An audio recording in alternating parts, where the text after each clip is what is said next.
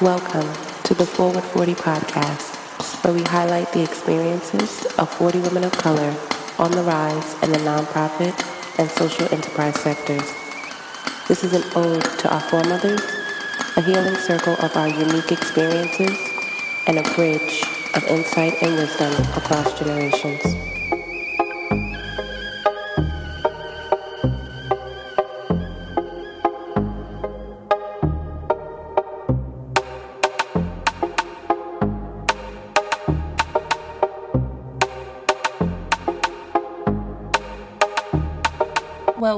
Welcome back, everyone, to another episode of Forward 40. I am so pleased to be back, um, to have a great um, new season of guests, phenomenal, phenomenal women. Uh, and today I am pleased to have Samantha Pratt, who is CEO and founder of Click Engage which is um, a technology tool that is used to gauge the social emotional well being of students in the classroom. Um, so, welcome, Samantha. Hi, nice to be here. Yes, thank you so much. Um, I came across Samantha's work uh, through the Forbes 30 Under 30, congratulations, uh, announcement. And because of my past experience working in the education sector, um, specifically in schools uh, and partnering with schools, I had witnessed myself, you know, just the holistic part of what it needs, what needs to be in place for a child to be successful um, and and to achieve. So, I guess Samantha, what you know, you're a former educator um, and CEO founder. What propelled you to design and launch Click Engage? Yeah, so I mean, I could start with what happens in the classroom, which you kind of already touched on, and um, tell you kind of how that led me into the work. But I think it started a lot further back with my own personal journey. Mm. Um, so I also I was I grew up low income um, in like a single parent household, and um, as a result, I grew up in a really chaotic home. Um, but I always really prioritized school as because I saw it as kind of like a means out in like one of those really traditional ways. Mm-hmm. Um, but because of all of the kind of complex traumas I was experiencing at home um, and my kind of fixation on school being my only way out, um, I developed a lot of mental health issues growing up. Mm-hmm. So I struggled a lot with anxiety and depression. Um, and at the time, I felt like my journey was really unique. And honestly, I didn't know that I was struggling with these things. It kind of it was my normal mm. uh, because I had always been exposed to really like chaotic and um, just lots of issues in my home environment. So, like from a very young age, that all of these side effects uh, that go along with experiencing trauma had always been present for me. Um, so I didn't really understand that it was there was something else. Um, and so my journey through school, though my grades academically were always really good and I never really had problems behaviorally, um, school was really hard for me emotionally. Mm. And I, it was kind of this thing that I felt like I needed and I would obsess over and like turned into like a cycle of me um, leading to really unhealthy behaviors essentially. Um, when I got, to, I didn't get any support throughout school because I was high achieving and I didn't have any behavioral issues. Mm-hmm. So a lot of what I was doing was just viewed as perfectionism, mm-hmm. um, which is pretty common. And um, because I had nothing to push that against, I didn't really understand that there was a bigger issue until I got to college. And in college, like shout out to the universities. They all most universities now have a free mental health program. Yes. Yep. Um, so there's always free services, and they push it on you because they know of all the things college students deal with. Um, I actually developed a panic disorder in college over which is which is something that results from years and years and years of high stress and high levels of cortisol. Mm-hmm. Um, so basically, because I had dealt with anxiety my entire life with no help, um, by the time I was 19, I was having patternized panic attacks like five to ten times a day. Mm-hmm. Um, and that obviously was a big signal that like the way I was functioning was no longer okay. Um, and so I was able to get support from my school and kind of find my new normal and really just bring myself down. And I've been doing really well ever since. But what I was really frustrated by was how long it took for me to get that support yeah. and reflecting on how much easier school would have been for me had I gotten the support a lot sooner. Yeah. Um, so that was my personal context. And so it kind of, I was already studying psychology in school because I was, I knew I was struggling with these things. Um, but when I kind of married that to my new understanding of where the problems lie, um, I decided that like where we really need needed to target support was in schools. So I decided I wanted to do I wanted to teach after college. Um, I wanted to better understand like what's happening in schools to where kids like me were being missed. Um, and so when I went into education, I had that full context in mind. But I did TFA, so I actually taught in a low income school and whereas I want to say that I was kind of an anomaly in the environment that I was in growing up um, every single one of my students was living out the experience that I had. Um, and even with, as a teacher, with all of the context in mind, I felt like helpless in trying to reach them, mostly because how do you get to 25 kids that rotate out of your classroom every 90 minutes that all need your help?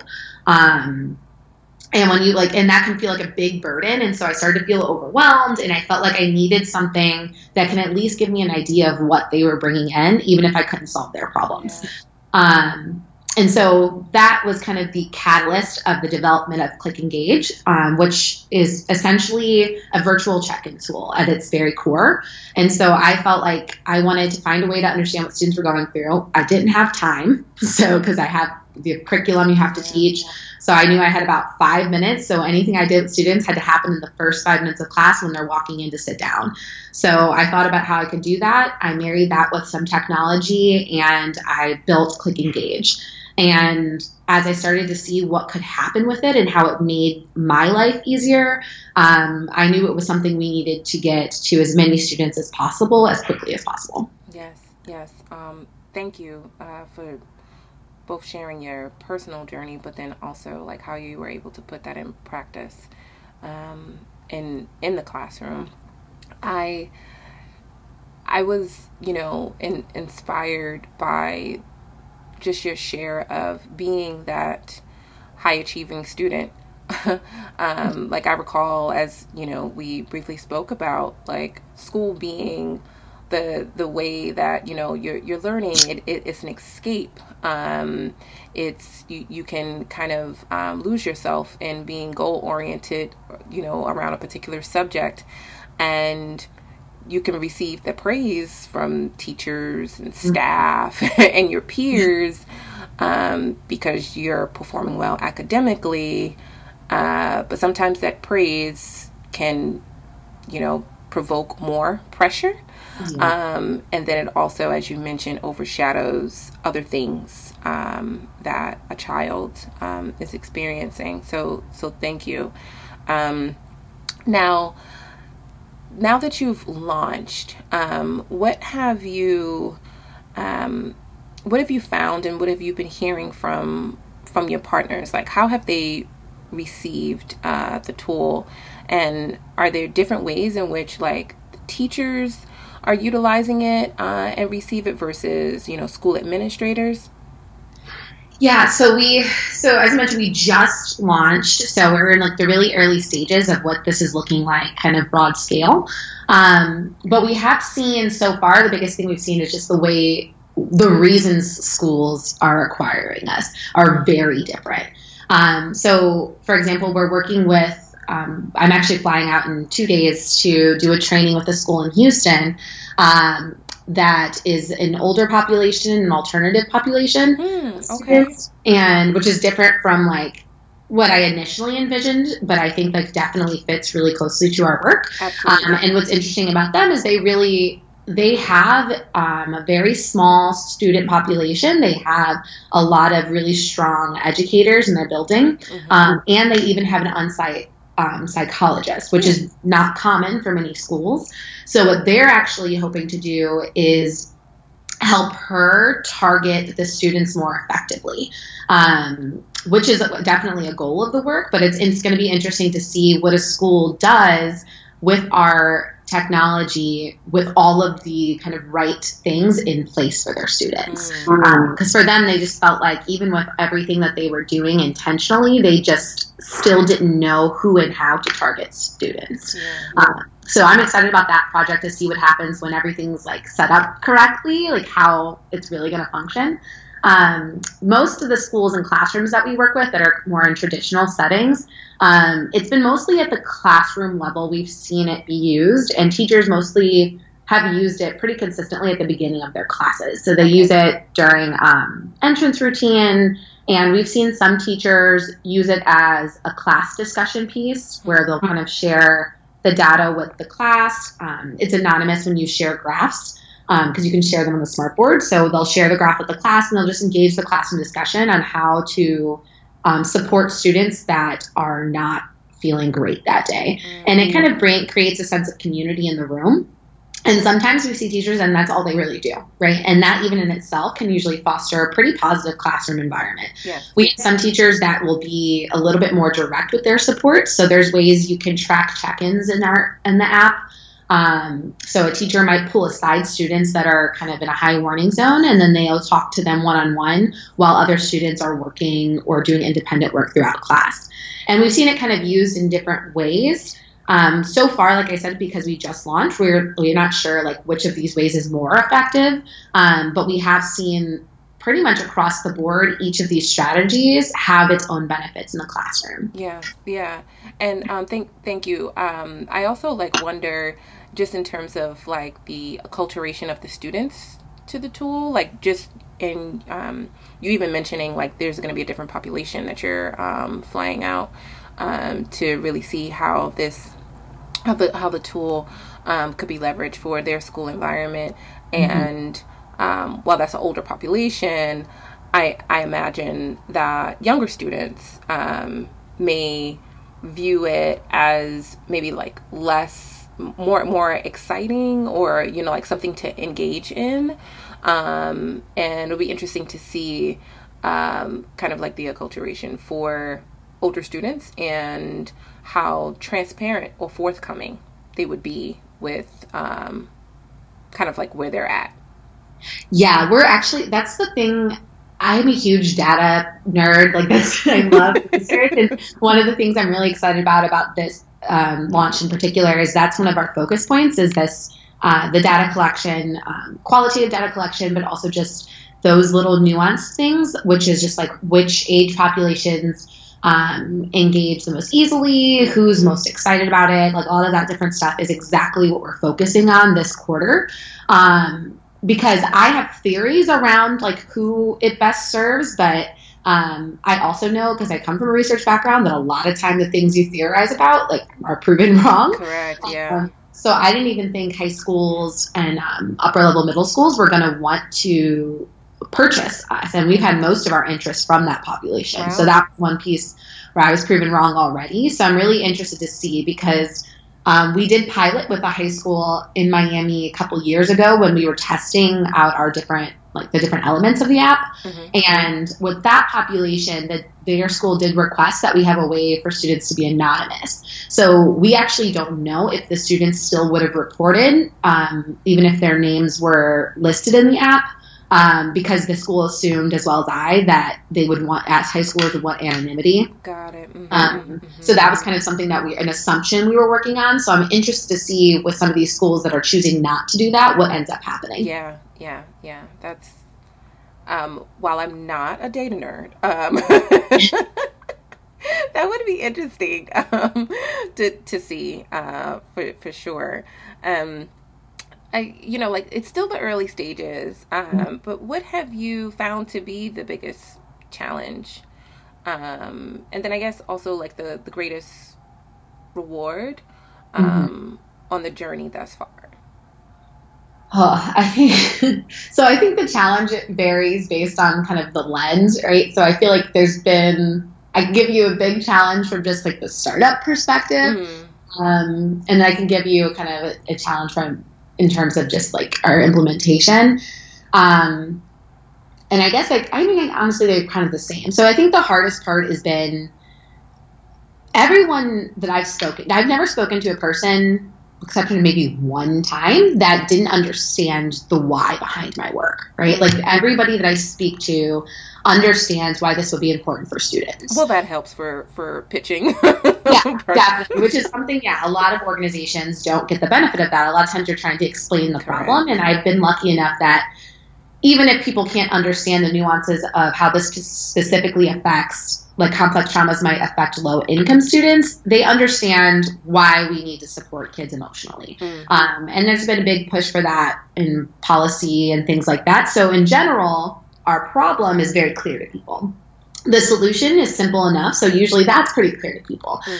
what's been frustrating for me is we get people super excited and everyone's like on board for what this work could do but the translation time to getting it into an actual building takes mm. so long mm. um, and that's just the nature of working with schools is this, this like basically the sales cycle just takes forever and for me that's really frustrating not because of like this the sale but because of the fact that because it's taking so long we're not reaching their students yeah. Um, and it also means that then to me this is a really urgent problem so like the longer it takes me to work through a contract with a school um, the fewer contracts i'm working on and the fewer students we're able to reach mm-hmm. and so to me that's been the most frustrating process because i'm like i'm here and i'm ready to go and i like fly to different cities every day if i need to but it takes so long like cutting through red tape and bureaucracy even when you have a school that's really excited mm.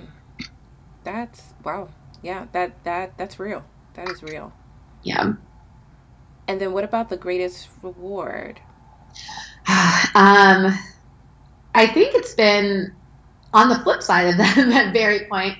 It's been really cool to see how the, the diversity of people that um, are interested in this work. Like, there's so like I said, there's not a person except for maybe one ever that I've spoken to that didn't understand this problem. And that's true for educators, for administrators, for parents, for investors, for people who are in completely different sectors. Mm-hmm. And to see everyone understanding that this problem exists is really, really, really cool to me because that just shows that like, there's so much possibility there for people to make an impact on this because I don't believe that what we're doing is the only way to solve problems for kids. That would be outlandish. So it's really cool to see other people excited about the same problem because that just means there's more warriors on the ground working to fix this for kids. Yes, yes, yes. And have you, like you, mentioned, like a diverse um, set of people who are um, pretty excited about it and, and, and bought in are are you seeing like a cross section of kind of the, the types of schools um, or even an interest beyond just um, lower income you know um, demographics? Yeah so we've actually had um, a lot of interest from different kinds of private schools. We have a lot of charters because charters have more in a lot of environments charters have more leniency in what they can bring into their school, and a little bit it's a little bit easier for them to acquire projects. Um, so we've had a lot of charters interested, and um, traditionally traditional public schools as well. But those it's been the income like the stratification of income of our interest groups is kind of all over the place. So oh, okay. more about the personnel, which has been interesting too. It's more about the personnel in the building. Mm. Um, so if it's a school that has a strong culture or a school that's trying to improve their culture, mm-hmm. that's been the main um, that's been the common denominator across all the schools that you're able to get really strong interest from mm. um, because they're looking for anything that could help them build. Mm. Okay. Also, another great data point. Sounds like you're going to have a great report is launched you. We're working on it. Oh my goodness.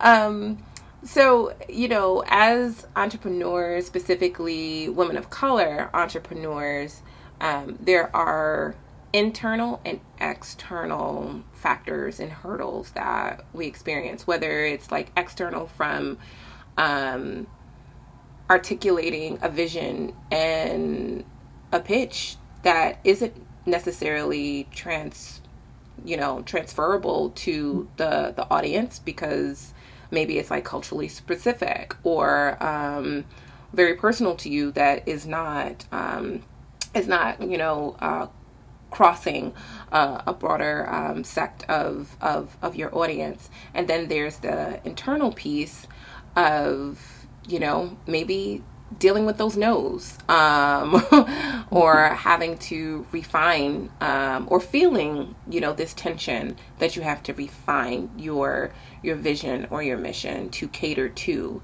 um, external entities. Um, what inspires you to push through when you know those points of tension arise whether it be anxiety doubt or fear Oh, that's a good one.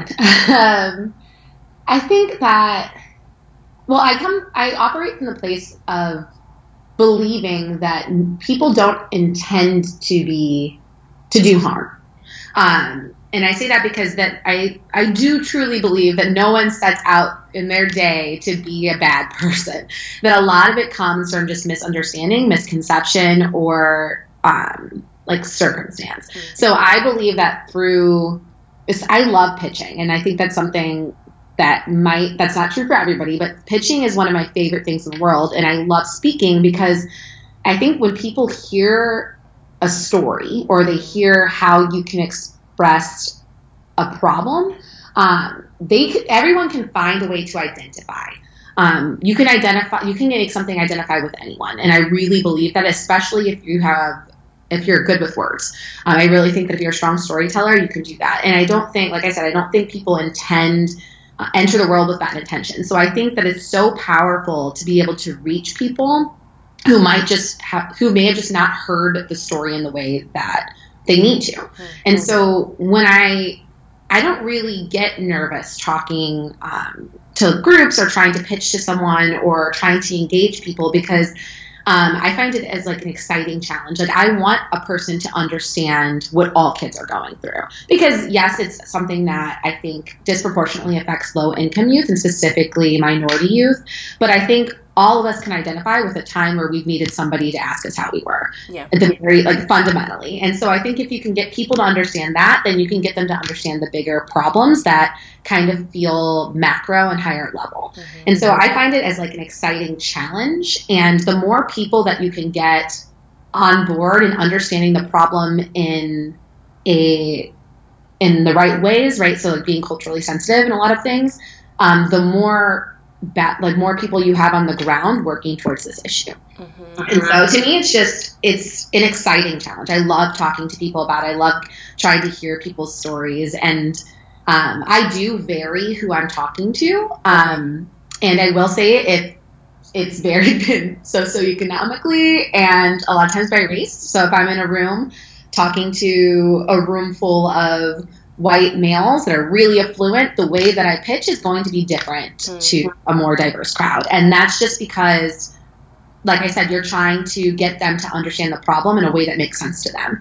Um, so in those situations, I might ask more about. I might make it feel more relevant to them. I usually start a pitch by asking them questions, um, like how did you when you like did you get to when you were driving here today? Like did you get frustrated? Like when you got here because you had a frustrated drive, like were you upset? Um, and was it harder for you to like kind of switch gears? And if the answer is yes, then let's talk about how that would look for kids in the classroom. Um, and let's We're, also talk about what you're bringing into this session right now, where I'm about to pitch to you, and you're you're not yeah, necessarily able to receive yeah, what I'm saying. Like I can just do, and but I think that that's powerful. Like you have to meet people where they are, and I don't think everyone's willing to do that, and I am, and so to me, I feel like it's kind of my duty to make sure everyone understands.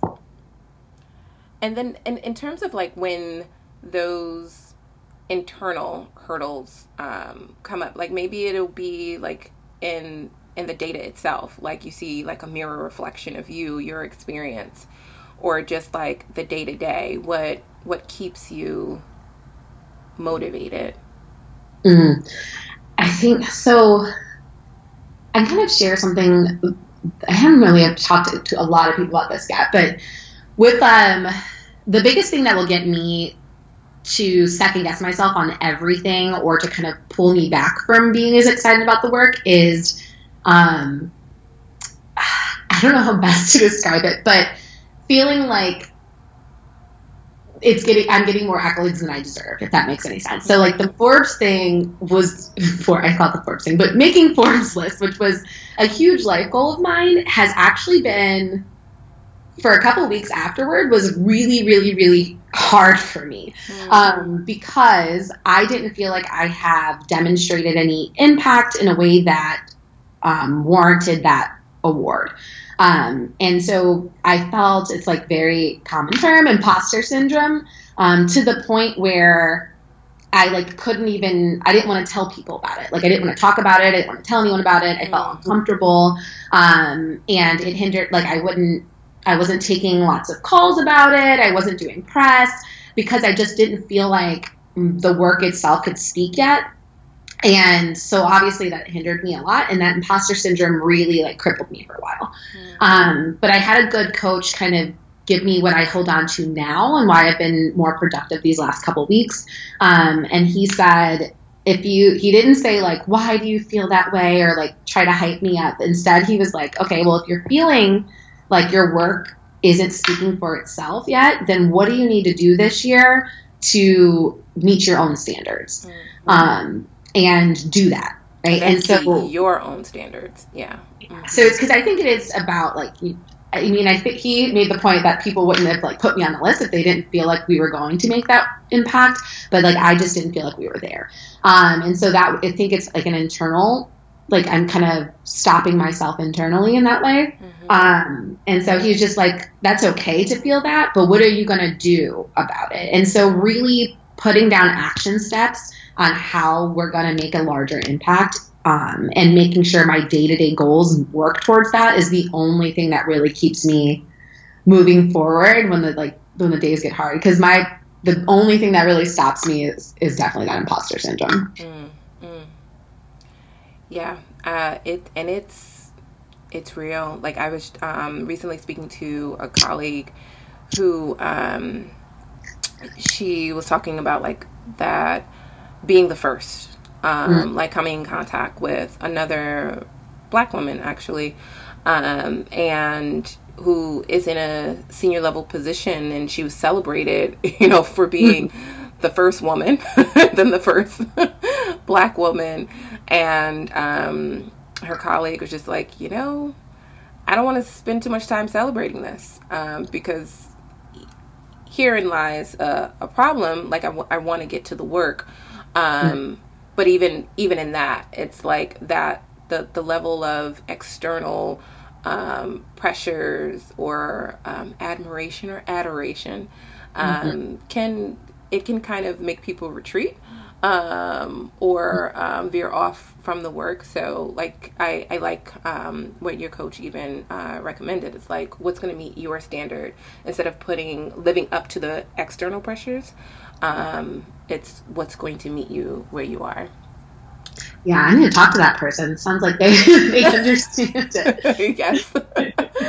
um, and then you know when being in the school environment, uh, but then also working with schools um, myself, there's you know there, there's a way that we can all relate. It's not like we were born into this world as adults. You know, we can all reflect on what that was like growing up.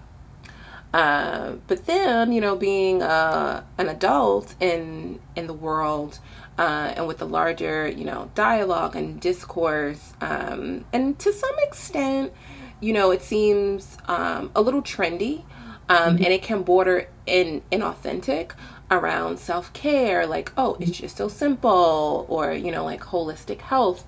Um, there's an intentionality that is definitely needed there for, you know, just social emotional support. Um, if you could reimagine Click Engage to uh, be an assessment for adults, just existing in the world of work, um, What do you think the data would tell us? Oh goodness. Um, this is funny because I have like I have, I think I might have mentioned this to you another time, but we yeah I have a lot of requests from teachers who use it for students for something like this. Um, and I don't know what it would look like. I honestly think the same questions probably would still stand. Mm-hmm. Um, but I do think that what we'll find is that it what we're going through day to day mirrors that of the students. Mm-hmm. Um, we all like the problems are different. Um, I do think that like the obviously throughout time, like the level of agency you have can shift what kinds of problems you're experiencing. Mm-hmm. But um, that being said, everybody has good days, everybody has bad days, and we know I can tell you personally that like when I'm having a bad day, it's not I'm not going to be the most productive version of myself.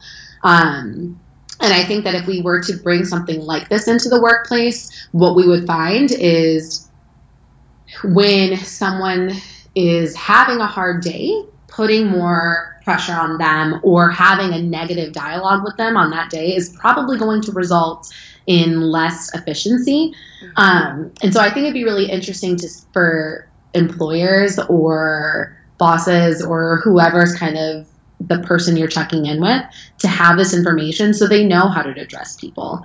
Um, because I think that even when I was a teacher, oh my gosh, if I was a when I was a teacher, if I had something like this, um, and my principal just stopped by my classroom when I was having a day where like I cried on my way to work. Um, and just asked what I needed. I think like two minutes of that in the morning would have shifted an entire day absolutely. for me and also then the impact I had on my students. Absolutely. Absolutely. And um, it's we it's kind of like society has bred this culture of just like churning, just like go, go, go, go, go. And then also, depending on uh, where you are geographically, I would say like New York or at least like a bigger, you know, like larger city met- metropolis, um, it's just like just move move move. And as you mentioned you know as an educator teacher uh, when you have x amount of block of time and you know the students as your captive you know pupils right there um, it's it's a lot to juggle.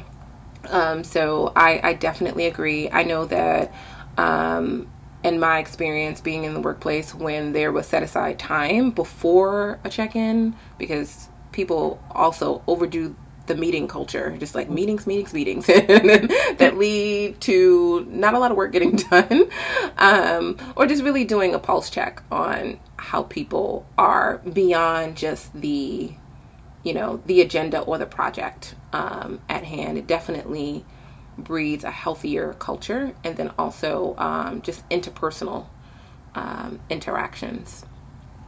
Yeah, definitely I agree. Yeah, yeah. So adults, we need to get it together. Um, Samantha's doing it for the children. oh my goodness. Um, so Samantha, it's you know it's been a pleasure. Uh, we close each segment with a tea affirmation. Um, so wanted to give you the opportunity to share your words of wisdom with us.